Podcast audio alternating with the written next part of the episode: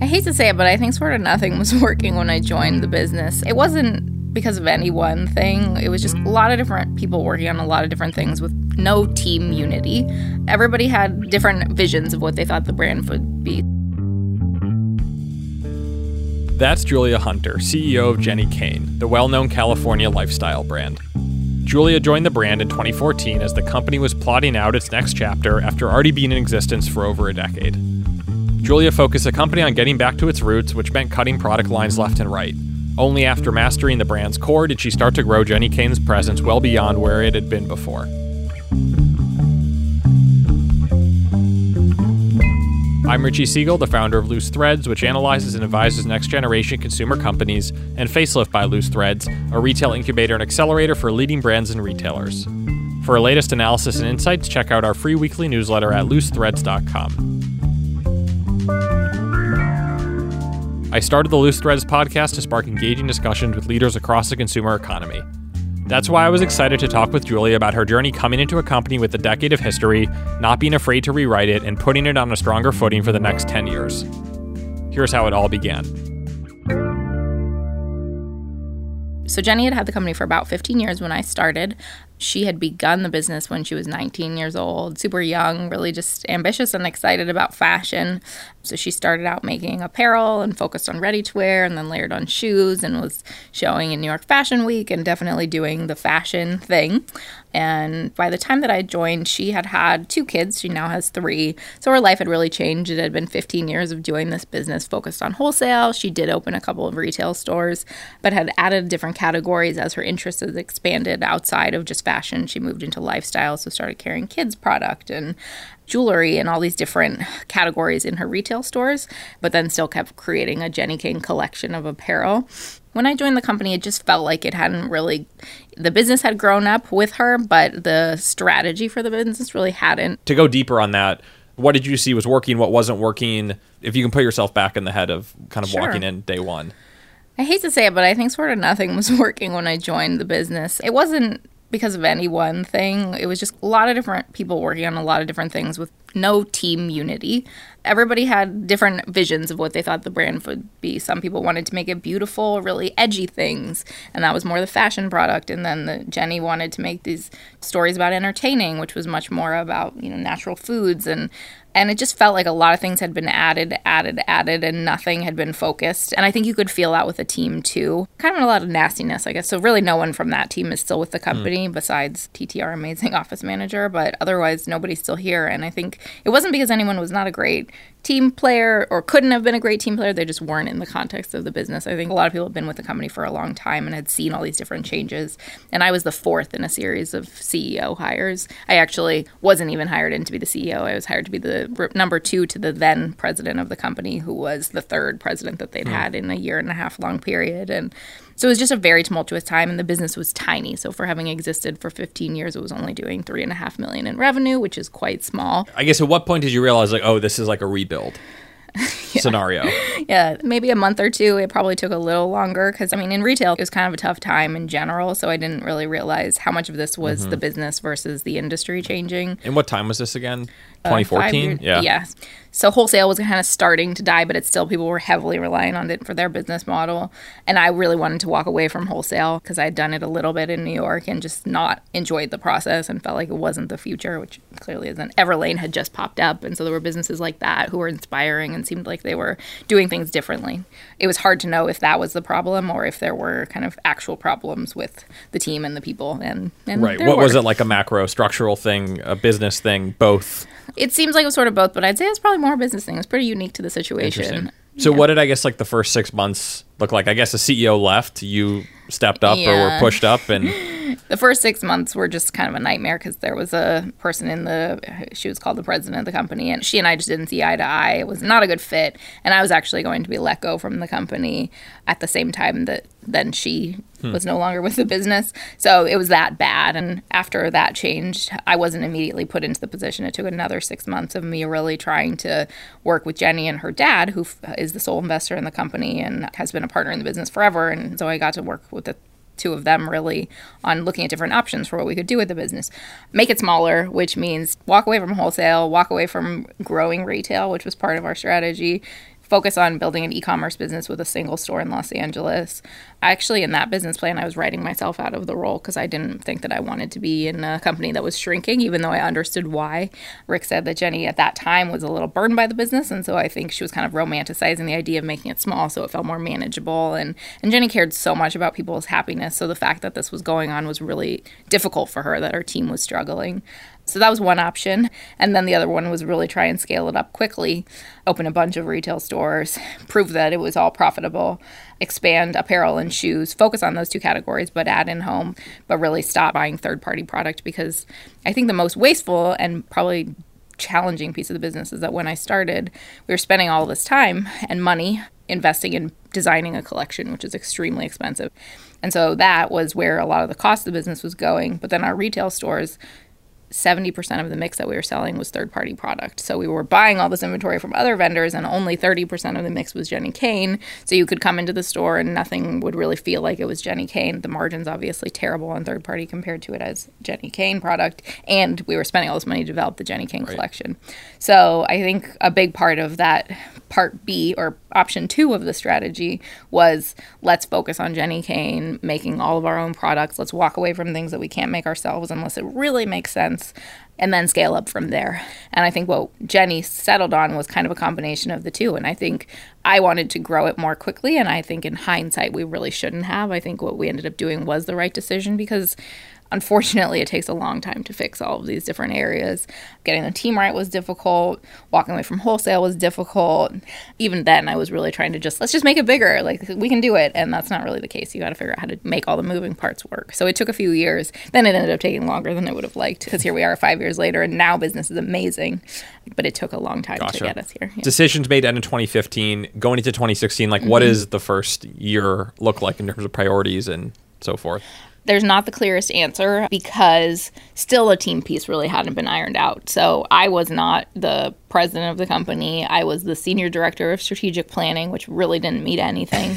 Jenni was hesitant about putting someone into kind of a leadership position at the company. She and I really didn't know each other at all it ended up being very flat hierarchy, which the company still is today. We like it to be run like that. But I think at the time it was definitely like kind of a lot of chiefs running all these different areas and trying to work together and it just wasn't working. We were trying to. I think everyone really liked each other but there were just different ideas on focusing on creativity and trying to really make beautiful things. Again it kind of back to that same like creative and business tension. The design team was really talented and they put a really nice signature with jenni kayne of together and, and built this really cohesive aesthetic that actually represented exactly what jenni wanted it to. So i think we made strides on the product front, mm-hmm. but just in terms of like focusing on e-commerce and content and all these things versus wholesale, it was just very complicated and all very expensive. So eventually a lot of people turned over and the team really changed and we started hiring and then I was promoted into this role kind of maybe a year and a half after that. So it took a while. Yeah. How do you start to I guess manage shrinking a revenue line and growing the others because on a much larger scale like i think of a brand like Rimowa that was almost all wholesale and trying to become all direct and took a huge sales hit to mm-hmm. do that what did you anticipate would happen? And then how did you i guess start to manage that in year one of where we want this to go I think in some ways I'm grateful that the business was so small because when it's a $3 million business, you're not that worried about losing a million of it. I mean, I guess I could have been, but wasn't at the time, and felt like there was just so much more opportunity to make it bigger on the direct side of the business. So wholesale wasn't really working for us either. It's just such a slog. You like one account loves you, and then the next season they're not mm-hmm. sure. And it was actually a relatively easy decision because we knew that we could build the retail business. We'd already had a couple of retail stores and we saw successes there, and that's where the pieces that we were excited about were actually really performing. Wholesale tend to want things that were from our brand that were really more the way that we used to do things and pops and would you would really stand out on a page and that was just not where we were going. So I think I was lucky that it was small the main reason that the business actually didn't end up declining at all, and that was just because there was so much product opportunity. Just by you know, when I joined the company, we would have one sweater per season, and coming from J Crew, where I knew that we needed to look at our sales to stock, and that I was the sweaters planner, and like that was the biggest business in the company. I knew when I looked at Jenni Kayne's business that we had this one sweater, and it completely outperformed sales to inventory, but it wasn't actually occurring. There were no sweaters in future seasons, and certainly not more sweaters in future seasons, because that wasn't really the aesthetic that we all were excited about. So I just started adding sweaters into the assortment, and we added a million dollars the next year just in sweaters. Wow. So there was just so much low hanging fruit on the product side that even though we changed our channel strategy, we were still able to increase the sales. What other like low hanging fruit, I guess, did you tackle in that first year post strategy change? I think another thing that was really important to me was getting a handle on our inventory. Coming from J. Crew, which has inventory liability issues, being a familiar with planning, calculating GMROI, like kind of knowing how risky it was to own too much inventory and especially low margin inventory and especially inventory that had to get marked down and it was liable to sell in a certain period of time. I was just really scared that our inventory position was quite high. Hmm. Didn't want to do Gilt Groupe or any of those things, even though they're great outlets, but it was not in line with the idea of building the brand into something different. That was the biggest focus was we just did a lot of sample sales and people still wonder when Jenni Kayne's going to do sample sales hmm. again. We will not be doing sample sales again, at least certainly not in that capacity. So it was exiting a lot of merchandise, taking a really big hit on our margin. I think our margin was in the low 40s and now we're in the 60s in total company, which is great now and was kind of scary then. And then putting processes around how we're going to buy and plan for inventory going forward. You know, there was no open to buy. It was really just we were excited about a new vendor and needed new product. So we were writing checks without a total budget for any planning. So that was putting in best practices, which honestly took until I think our team now is amazingly talented at that. But, but that took a few years to get really right. Okay, so it's kind of like get the ducks in a row and rebuild the Mm-hmm. foundation. In year one into 2017, I guess, how did focus, goals, your own priorities start to evolve off of that work? 2017 is when we really did start to focus on e-commerce. So the e-commerce website that we have today is from 2018, but 2017 at least we had a Shopify, which we're not on any longer. So we mm. did end up replatforming anyway. Was there no website before? There was a website that was used as a vehicle for sample sales. Okay, so nothing shoppable. No, the website was nothing to the business besides you could see that jennikayne.com existed. So that was when we really started focusing on the website at all and really just hired two people, I think, to work on website with me. I was making all the email newsletters myself in MailChimp for a while. So e-com infrastructure. And one of the things that we did kind of inherit from the past of the brand, which is a positive for sure, is Jenny's blog, Rip and Tan, which is something that she'd started organically, I think, over the years as the business was maybe getting away from what she really wanted it to be a little bit, she started this blog, which was meant to be a place where she could just list everything that she liked. Everyone who knows Jenni wants to know Jenni's recommendation for every single thing in life, whether that's the food to eat, the restaurant to go to, where to get flowers, what flowers to get. And so she put this on Rip and Tan. So we had a WordPress site that was her blog. And, you know, she would actually sit there and like have someone on our team would print out all of the images and then she would cut and paste them into the layouts that she wanted. And so it was just really authentic. Like this person is spending a lot of hours making this really trusted resource because it's coming from Jenni. And so we had this content that was really strong and, and had been built organically over time. And I think finding out how to integrate that with the business. When I joined the company, the blog would redirect everyone off the page. We were always promoting other designers, which is not the right thing to be doing. If you have traffic, people coming to look at your website, ideally you could sell them something while you're on the website. So just really kind of refocusing those efforts to be more integrated with the product assortment. Today, the blog gets a couple hundred thousand unique visitors per month come to our blog. The website itself gets a couple million page views a month now. It's really a, a good website today. And I think the reason that people are loyal and come back to the website, even when they're not necessarily looking to shop, is because we have the blog. You mentioned before that you saw retail working and performing kind of when you joined. What were some of those bright spots that gave you the confidence to say, like, sure, there's stuff to fix, but there's Yeah. a solid foundation here? I think the Brentwood Country Mart store was kind of our baby and still is. It's the top performing door in the company. I don't know how much longer that will be the case since we're scaling up to a lot of new locations next year. But it's always been a place where we could really test and see. You know, when I joined the com- that store was doing a million dollars or close to it. It's small, so it was you know roughly a thousand dollars a square foot, which is good. And then when you when I went into that store, you could just feel how much opportunity there was if we were kind of changing up the product mix. So I do think Brentwood was actually really instrumental in figuring out what was going to work. Same with the other locations; they were all performing relatively well for their size. I mean.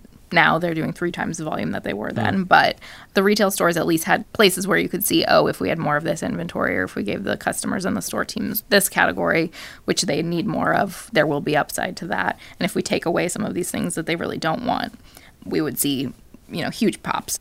There were a couple of programs that we launched that first year in sweaters.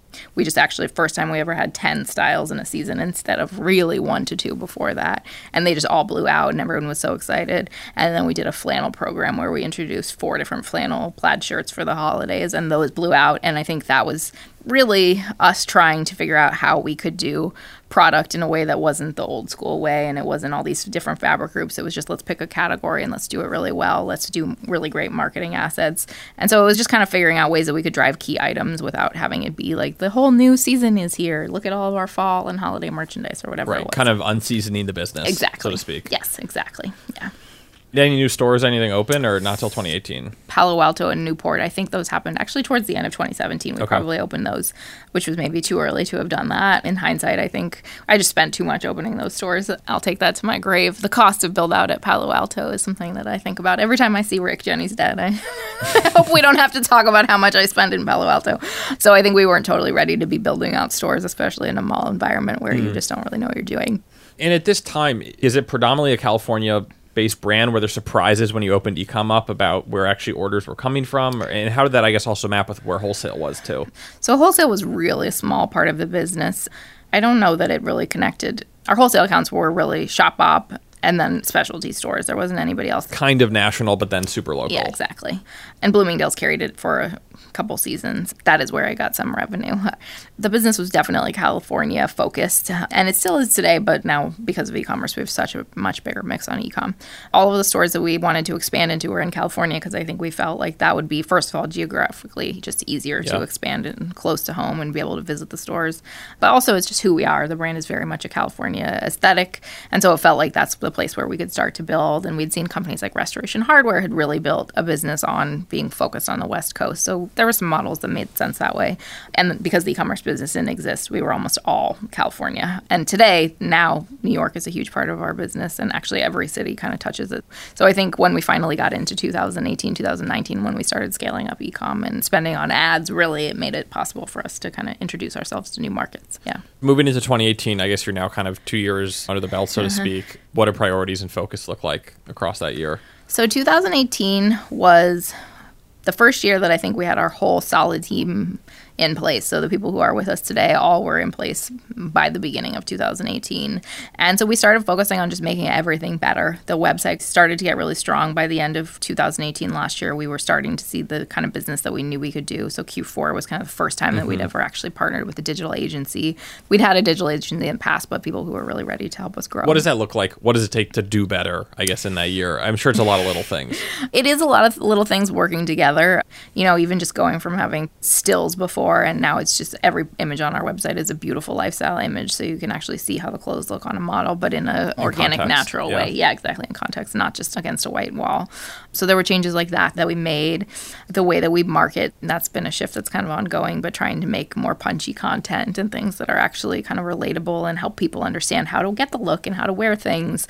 Those changes ended up touching the copy on the product descriptions in our email and our the way we did Instagram. And so I think that was a big piece of what we were working on in 2018 to make the e-commerce business better. The product strategy just kind of continued to make sure that we were actually designing into things that were working was really important. And then lastly, I mean the big thing was just that we actually started spending on digital ads. So we went from spending I want to say $10,000 a month to $60,000 a month to $100,000 mm-hmm. a month to a few hundred thousand dollars a month to a million. So that's been like kind of the biggest change, which is true for most brands. I think we just did it much later. And the thing that's actually good for us is that we're so ready for it because our product strategy is so dialed in. I think we were really ready to have a loyal customer, not just start acquiring customers and have them come to us one time for a pair of sneakers. It was definitely, we had an entire wardrobe that we could offer to people. We had different categories and we just had good enough content that it was a much more compelling experience. And so I think once we started spending on digital, it was easy to make people convert when they came to the website and to come back. What were your thoughts on taking a big step into digital at a time where costs are rising and you hear kind of all those things that started in 2016, 2017? You're in kind of 2018 now, starting to spend a lot of money. well, I guess what did you see at a high level and did strategy evolve at all because of that? Honestly, I feel like I was not paying enough attention to what was going on. I missed the memo that digital advertising was expensive. We never thought of ourselves as a direct to customer business until last year. Then, when we started thinking about being a direct to customer business, I realized, like, oh, we should have an Instagram advertising strategy. And I didn't really know what that meant. That's not where I had come from. So I'm not like the other digital brands who are Instagram ads first. Yeah. I was pretty isolated from that worry until now when we are really trying to make sure that our repeat rate is healthy and that our customer lifetime value is high. And we are fortunate that we did all this work previously to make sure that that was the case. So I guess I wasn't as scared as I probably should have been. And there was just so much opportunity. I mean, we were spending our AOV on our website's $325 now, and we were spending $15 on customer acquisition. So there was we had a long way for it to become risky. We were lucky to work with our agency because they have been so careful about managing our ROAS. They haven't wanted us to spend more than we need to, which is not the case with most of them. So we're just trying to be really cautious about it. But I certainly didn't realize which I do today, that this is exactly why every brand is not profitable and scales and then blows up. So yeah, um, yeah, didn't have the foresight to worry about that then. But, but I guess might as well make it work as long as yes, you exactly. as you can at yes, that point. Yes. You mentioned a bit before about kind of new retail stores. What did that look like in terms of going from the few you had across 2018? There's been a lot of work to make sure that the stores are really memorable, really special experiences that are actually part of the community. And I feel like there's so many buzzwords around all of this now experiential retail. But Jenni Kayne really does that. All of our stores are quite profitable now, between 20 and 30%. We have a healthy gross margin. We knew that if we made the store experience as good as it could be, we were going to really see results at the top line and the bottom line of the company we have an affluent customer. We're trying to be more broad and approachable, but our customer just really wants our product in a lot of different categories. So we knew that if we made it easy for people to come back into the store, not necessarily because they want to shop, but because we have now Wellness Wednesdays, where every Wednesday at every location, customers know they can come to our store for a free beauty treatment. Changes every week. We do floral pickups where people get free flowers if they're a customer of ours, and anyone can come in and do a crafting. They don't have to shop. You can just we have a little seasonal craft at every store. So we started trying to make these really memorable moments. And I think they just did actually increase the lifetime value very quickly of the customers that we had at our retail stores.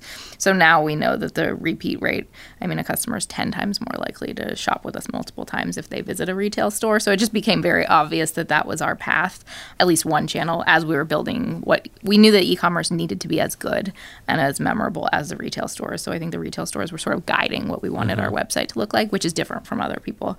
Other people start with the website first, and we just had this really beautiful brand in store in a very physical environment that we needed to figure out how to create online. So when did you start to, I guess, add categories back after closing some of them down? Kids we walked away from, home got really small this is third party jewelry we walked away from. These businesses that were contributing significant revenue but just not at a healthy margin. Yeah. and so i think home was the first really big launch and it just made the most sense. Jenni'd been featured in architectural digest. Her home was on the cover of domino. We all felt like that was the most tangible and the way that we had been the most directly inspired by working with her everyone on my team now cares so much about the way that their home looks. And i think Jenni kind of introduced us to that. So that felt like the most authentic and kind of obvious extension of the brand. And it helped tell the lifestyle story, especially because so much of the home product that we launched with was in the same textiles and materials that we work with in the apparel. So, you know, cozy knits made from the same alpaca yarns and things like that. So, home was our first big launch, and we just kind of went after that in 2017. That was the first category. Q4, we launched it for holiday. We knew it was going to be a big part of the business and had potential to be great. So, that's the first category that we added back. And since then, we've been really slow to kind of expand. We've done things in very small ways. So, if we say we're launching a men's collection, that does not mean we're launching a men's collection. It means we have our best selling fisherman sweater is now now in a men's body, looks great on men. Kids, we do the same thing where it's the fisherman sweater again in a kid's sizes. We like the newness of entering new categories, but not because we want to get into that category more because it's just kind of something that we know our customer already wants and she wants one now for her husband or for her baby. That's kind of the way that we've approached all of the new categories is just small moments, not big, huge launches, except for home, which is a pretty big category now there's definitely what I'll just call like the lifestyle trap. Just blow it out, and we can do everything. We have brand permission everywhere. Having, I guess, been there a little bit, how do you modulate what you do that's new to not get back to that place because yeah. serving a kid and a man and a woman and that can get so complicated so quickly as i'm preaching to the choir probably but mm-hmm. how do you figure that out that's been my biggest challenge at jenni kayne and it still continues to be so our customer jenni kayne is the woman and she's the woman who might have kids might have a husband might not might be single but we always think of that first. So when we introduce men's sweaters, we think a woman wants to buy this for the holidays. So we're she's still the launch it for buyer. hol- yes, for sure. I mean, hopefully, maybe some men want to buy it for themselves, but that's not how we're thinking about it. We launched men's this holiday season because we knew it would be a good gift for our woman customer to buy for her husband. We've been trying to keep that in mind to not go backwards. The thing that's challenging with Jenni, and it's her biggest strength, but it's a challenge business wise, is that she really cares about the details of everything in life. So everything that she carries, even the little bags her vitamins come in, like that actually matters to her in her day. It needs to be a nice experience. She's not like the rest of us. That's the beauty of Jenni is that she's relentlessly focused on details in everything and it is very inspiring, but it's also challenging because we don't need to make every single thing in life. Vitamin cases. Yes, Yeah. yes, exactly. I mean, maybe we do. I don't know, but yeah, but we don't. but one could convince me that we do, and I think that's been the challenge is trying to know when to go for it. And we've made some mistakes. I think the home collection has been really successful in core items. That's really the strategy of the brand is to find those pieces that are items that can be franchise businesses themselves, and we can really build business around single styles that everybody loves. But with home, we've kind of overexpanded, so you know we have too many things that kind of fit with the tabletop, and maybe you need all of these things, but you don't need all of them from Jenni Kayne. You, we should do dinnerware and the things that are really statements, but don't need to have the entire kitchen assortment.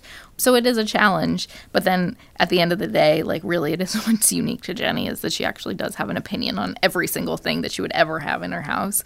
I think we've figured out how to manage that from a business perspective now and a product perspective and what we're carrying. But then when we started to look at media opportunities, we're thinking about doing a TV show next year, more books. And that's when it starts to then go back to like, it's better if we focus on a single thing than it is if we try to do everything because people don't understand that much. When we say the brand's mission is living well, and we're thinking about doing a TV show about living well and touching all these different categories, that's a little bit overwhelming for a customer. It's overwhelming for me, and I've had it been, you know, introduced to me over time. I think we do always try to go back to making things more digestible for people, but it is such a challenge.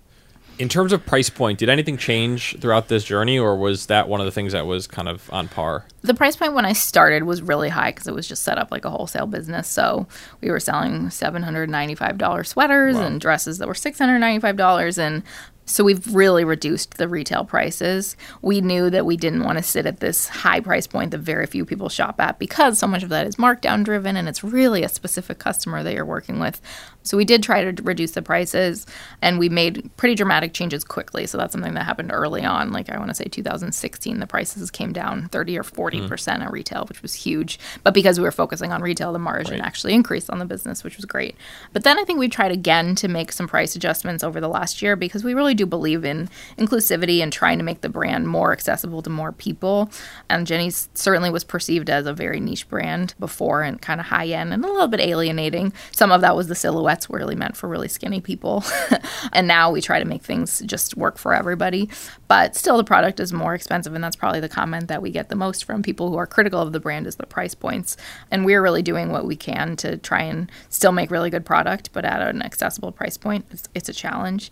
We've tried to reprice items that are best sellers down considerably and really haven't seen an increase that we kind of expected that we would in units. There's been small increases, but not jarring numbers. And so I think our strategy now with price point is that we do have something for everyone at this point. So the Cashmere Fisherman is an expensive sweater. It's $395. You'll have it for the rest of your life. It's a beautiful style. But this past fall, we launched something that we're calling the Everyday Sweater, and it's $145 retail. It's a lighter weight yarn, so it costs less to make. And that sweater actually did sell four times the unit that the Cashmere mm. Fisherman does in a week. So because we just were able to open new audiences. It's interesting, I guess. I feel like some companies would just defend the price point. Oh, the quality. Oh, like blah blah blah. Versus, Yeah. it seems there is more of an open mindedness. We try to be because I think we're customers of the brand too, and like I don't want to not be able to afford the product. So it's just important. I don't think that people should have to shop at Zara if they're not making several hundred thousand dollars a year. I think people should be able to get good product. I know that it's changed my life being introduced to the materials that we work with, and I wouldn't be able to afford them if we were charging really expensive prices. So I think we just actually do believe that that's the right thing to do, even though it's still too expensive for a lot of people. And some of our customers might think that the quality has been compromised because our prices have come down. I know that it hasn't, but retail store customers have noticed that the prices have come down and have asked, Are you using cheaper yarns? The answer is no. We just shifted our business model, but not everyone understands that. Right. So you can't win, but. Right. you can lose less. Yes, exactly. Yes, that's the goal. Lose less all the time. Yeah. coming into 2019, then I guess talk about kind of what the focus was for this year. So I shared that the company was doing roughly three million when I joined. We got up to eight million over those first several years. So growth, but not great growth. Why And- do you say that? I mean, I'm just used to hearing people talk about doubling and doubling and doubling and doubling. I think it felt like it, we shouldn't be adding a million dollars a year. We should be adding like three and then hmm. six and then nine and then 10 and then 12. Like every year should be doubling.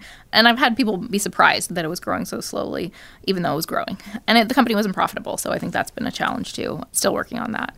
We're very close. But I think this year, so many things just really started working together. So we did 8 million last year and we're on track for 25 this year. So this is the year that There's things are just blowing out. Yes, we, we got our triple. I'm very pleased. Now, of course, I'm just focused on how we're going to double again next year. But this year is the year that everything started working, and it's not just e-commerce. Although e-commerce is up, you know, from two to 12 million, and that's awesome. But the retail stores are up 80 percent this year. All of the comp doors hmm. and and everything is just clicking, and a lot of that is the digital ads are just being shown to so many more people, and people are coming back to the stores. But so much of it is that our social strategy is really strong. We have really good content. We are kind of activating in all these different ways. We've done a lot of experiences this year. We did our first ever Jenni Kayne home that launched earlier this summer. We purchased a house in Lake Arrowhead, which is hmm. about an hour and a half outside of Los Angeles. It's a beautiful kind of mountain area with a lake, and it's definitely a vacation property, but close enough to Los Angeles it's easy for people to get to. And so we gutted it and made it look like a Jenni Kayne home and turned it into this beautiful representation of the brand. The before and after content is amazing. You can hmm. really see the transformation. I think it helped people understand the power of the brand because it's all Jenni Kayne product in the house mostly. We filled in with partners on things that we don't make ourselves, but it ended up being a very beautiful home that is also shoppable. And then we used it for experiences. So we hosted Camp Kayne at the house where we invited 50 influencers to come and spend a day at the lake. And we did a bonfire and cooked on the bonfire. And people got to go swimming and did a scavenger hunt. And they got to take pictures of the house. And so we've been using the home in activation for these different experiences. We did a giveaway on social and let a follower come stay with friends at the house. And they got to stay for a couple nights and kind of experience the Jenni Kayne lifestyle. So I think we've been trying to be innovative in that way. We launched the book earlier this year as well, which is called Pacific Natural, and Rizzoli was the publisher. Martha Stewart wrote the foreword for the hmm. book. She's a big fan of the brand and friend of Jenni's. And so we've just been trying to do things that are a little bit outside of the box that tell the living well story in a more holistic way that I think is relevant for today. So not just being focused on Instagram and social media, but going back into print in a way that makes sense for the brand. Going into video because we're with the Arrowhead House, we really wanted to get before and after video footage since that's something that people love. So we've been doing things like that, and I think really just trying to set up for next year where we are going to try and do a show, something that kind of reaches a much bigger audience. We're looking at doing a hotel, so we've done a few of these different experiences where people could come and stay at a retreat for a week and actually live the Jenni Kayne life from the food to the different wellness treatments that they can get and workshops on flower arranging and things like that. We're really trying to create these experiences that tell the living well story. And we've been doing it in small ways this year to test and see what resonates. And then next year, we're going to make them much bigger and hopefully get them a platform that can reach more people besides influencers and things like that, but really just go big with it. Would that hotel be like a partnership, or would you literally go operate your own hotel? We've been looking at different options. I know that we need to be careful about going into hotel by ourselves. So we have talked to a, bunch Yeah. of different partners who could be operators and investors in the business who do hotels. I think if it was small, we could maybe do it ourselves. We're not looking at doing a you know 50 to 100 room hotel. Yeah. It's something that would be like 10 to 30 keys. It might not be crazy profitable. It will pay its own way, but it will be more of the experience and part of the brand. So I believe, maybe naively, definitely naively, that we could figure out a way to do it ourselves. But there are partners that are interested. It just comes with strings. So I think Of we're trying to figure out what the right way is to do it. What's been the cheapest and most expensive lesson you've learned building the business? Most expensive lesson I certainly touched on Palo Alto. That was a What was it specifically? Just straight up build out cost? or- yeah, and it was like almost a million dollars. Ah, uh, that's hard to say out loud. So that was just not understanding that we could push back on the landlord about, you know, we had to have bird safe glass because it's Palo Alto, which is great. But like, why are we importing window glass for $100,000 from Germany to help birds not fly into the windows? Like, could I try to have that waived? And at the time, I didn't know that I could. Mm. And those are things that we didn't know going into Just lease stuff. Yeah. Yeah. Stupid lease stuff that I really messed up on thinking that I could d- handle it all myself. that was Palo Alto, and like truly will go with me to my grave. The cheapest lesson, I guess the brand ambassador program, that's a good one. So we just launched something, you know, everybody's talking about brand ambassadors. We've had a really hard time with influencers Hmm. over the past this year. It's been very successful because I think we figured out how to do it. Wh- more Why do you think that was? We used to think that you really needed to work with big people and it would be a one-off partnership and you just pay a lot of money Yeah. and we'd always be disappointed in the results and they wouldn't really actually even want to support the brand. They'd really just want their fee. So it wasn't like an honest relationship and we only did a couple of them because i think in general we were skeptical but we did try to see if things would work and really didn't find any traction. So then this year we really tried to work with people with a smaller following who really actually made sense with the brand aesthetically which inevitably meant that they didn't have hundreds of thousands of followers they might have 20,000 or they might have 5,000. And so I think we found that there's just such greater level of engagement and the content they make is much more authentic and it's consistent. They're not Yeah. going to just post one time. So the influencer events we've done on this year in general have been with people who are not necessarily as high profile as other people would work with. But specifically this brand ambassador program that we launched earlier this fall we worked with 20 ambassadors who we kind of handpicked based off of who we had relationships with. And a lot of these people we didn't know except that they'd started posting about us. So it was very organic and we weren't really looking for them. We just saw that they were popping up in our UGC feed over and over and over again. So we reached out to them and kind of put together this proposal where we would give them a couple pieces of clothes. We, I think, we only require one post of the things, knowing that that actually fosters like a more of a friendly relationship if we're not being ridiculous with the requirements. But we pay them a commission on the sales, and it, I guess it's obvious, but we didn't know if we would be able to manage the process, if the system was going to work, what it was going to like with returns. There are all these complications logistically but it actually has been immensely successful. The ROAS is higher than anything we've hmm. done because the quality of these posts are actually really good. It's the best content that we have is coming from these influencers. I mean, our content is great too, but it's not the same thing Yeah. as when you're having somebody who really doesn't fit the brand ethos trying to wear a pair of mules and saying she loves her mules.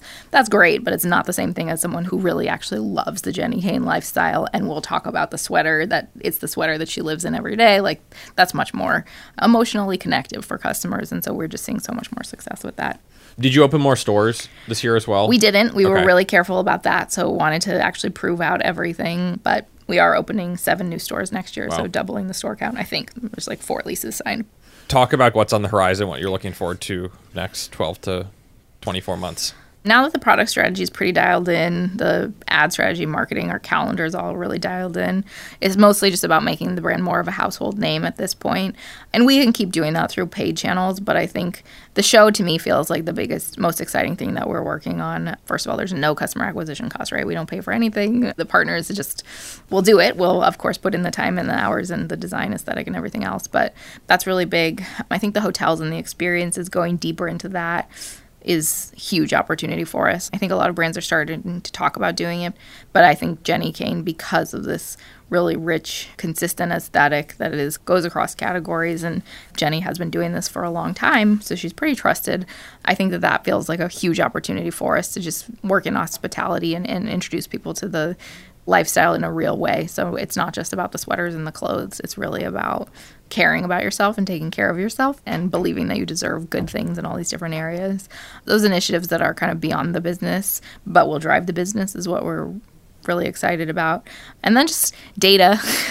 that's not something that's been a focus. Since I started my career in investment banking, I've always been kind of looking at numbers and using spreadsheets to tell us what product to design into and how to spend on ads. But I don't have facility with running regressions or building tools in house. We just hired our first ever data scientist. I'm very excited about this hire because I think she's going to actually help us with personalization and recommendations and to make the experience because our customers are so loyal. I think they're more willing to give us information about their preferences and and engage with us more regularly than they might be with other brands. So we're really going to try and build in some data driven tools that are basically recommendation engines to help optimize the customer experience. And we're launching an app as well that will hmm. go in tandem with the show most likely, which will really be content more than it is shopping, although of course you'll be able to shop on it. That's where we feel like we could really get real estate on people's phones and have them interacting with the brand. We'll do tips of the day on living well and just kind of little soundbite things that people will wake up hopefully and want to listen to. More video content around styling your home or styling your wardrobe. So the app feels like a really big, exciting push for us. How big do you want this to get? And I guess, does anything hold you back in terms of wanting to manifest that at a certain kind of level of speed? Because I believe, I guess, there's certain hurdles of like 0 to 1 million, 1 to 10, 10 to 25, 25 to 50 and you're getting like exponentially harder mm-hmm. to get there, be profitable and so forth and all those metrics. I would say like you're getting to what some brands consider like the danger zone mm-hmm. a little bit. How are you thinking about all that and time and speed? It's funny. I've heard so many people recently have been telling me, "Oh, going from 25 to 100 is easy." So I've decided that it's easy and it just has to happen. So I'm not considering it to be the danger zone. We're not trying to make this into a billion dollar business in the next couple years. I think we want to be thoughtful about how we grow the business as we have over time. That said, and this is probably the naive reaction is that I think we've really set the company up to scale cleanly. I think we have really good infrastructure, both in terms of our ops processes and our customer service experience, from the way we buy product to the planning and inventory processes. We just have always been kind of systems first in that way. So I don't think we're going to run into technical issues as we scale. And I also believe now that we kind of have established a pretty clear cohesive aesthetic that is going to guide the company as we grow from a product perspective. So I'm not really worried about anything besides figuring out how to make sure we do this profitably. And I do believe that, and this is just sort of TBD, as we've scaled, last year 30% of our business was repeat customers. This year, 35% of our business is repeat customers. So even as we're scaling, we're still seeing pretty healthy return repeat customer rates. We have a very high customer lifetime value, $1,500 roughly. I think there's a lot of promising indicators that show that this could be a business that actually people shop at multiple times, so the customer acquisition cost becomes not as relevant. But that is very TBD, and that's sort of a hypothesis more than it is something that I've proven to be a fact. So I just believe that we have something people will kind of come back to us time and again. When you joined the company, did you think running the company, being at this point, did that seem like a possibility, or was that not really in the cards? I'm sort of crazy. So even on my first day of J. Crew, when I was like 25 years old and a planning assistant or something, my first day, I was like, I'm going to be the CEO of this company. So there's delusions of grandeur or something, certainly a common thread in my career path. So I wouldn't say that I would have thought it was out of the question, but I didn't think it would end up like this. I thought being a CEO when I started in this role was a lot more about numbers than it is about strategy. And when I say strategy, I don't just mean business strategy, I mean how you work with people and what makes people actually want to be passionate and committing to build the business with you. Like all these things that I just literally had never even thought about before because I was so focused on myself and just growing in my career, and needing promotions and things like that. I think that's the change that's made. So, yes, I probably did think that I could be the CEO of this business. I certainly did, but not in the way that I actually am running the company now. Awesome. Thanks so much for talking. Thank you, Richie.